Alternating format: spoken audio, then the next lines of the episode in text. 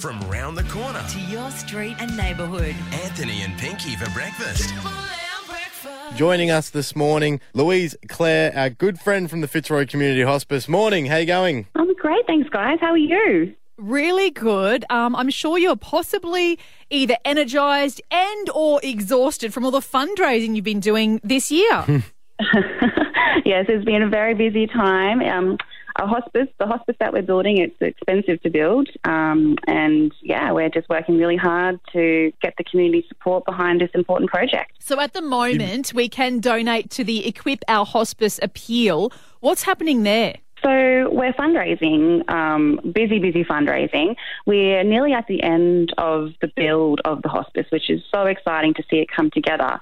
But now we need to fill it with everything we need to make it a comfortable home away from home. Things like couches and chairs and sofa beds and um, white goods, televisions, computers, all those sorts of things to make it a functional hospice that's comfortable for everybody who comes there. How much do you guys need to fundraise? We are aiming for $150,000 by the end of October. The appeal has gone a little bit slowly, but you know we welcome donations at any time that anybody can can make a donation. Um, it's easy to do it online. 150k by the end of October. So what are we at now? Oh, I don't really want to say, but it's like twenty thousand dollars, and it was donated internally. Basically, it's been really slow.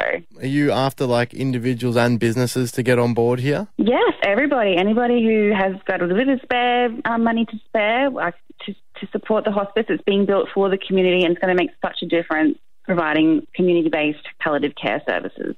So, how can we get in touch with yourselves to either donate or, or make an anonymous donation through to the Fitzroy Community Hospice, Louise? Um, donations can be made online at um, allthews.fitzroyhospice.org.au. It's probably the best way to do it. And we are looking forward to seeing you at the Frenchville this Friday for the Sports Luncheon, which is another one of the huge fundraisers you have been running as well. Oh, we're so excited. We've got such a great lineup of uh, Central Queensland born footy legends. Uh, and um, yeah, we're, so excited to have a, a fantastic event. For the ignorant person, or not ignorant, just unaware person, how important is a community hospice? What exactly does it do, and how are we uh, suffering right now by not having a functioning one that you guys are trying to build? Oh, that's such a good question, Anthony. And it's been one of the main challenges of um, the project is educating um, the Central Queensland community on what a hospice is. We are so missing out.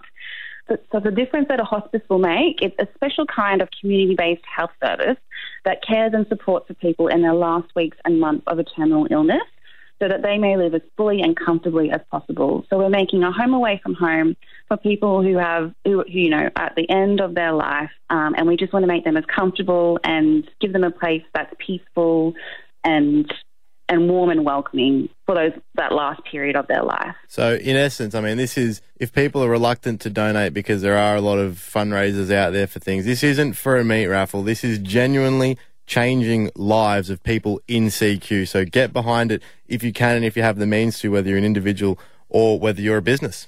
That's right. We have our founding founding partner program for any businesses that would be interested in making a legacy contribution to this special project. Yeah, we're ready to talk to anybody who can support the hospice project. It's a fresh start and it feels good. Anthony and Pinky for breakfast. It's triple M breakfast.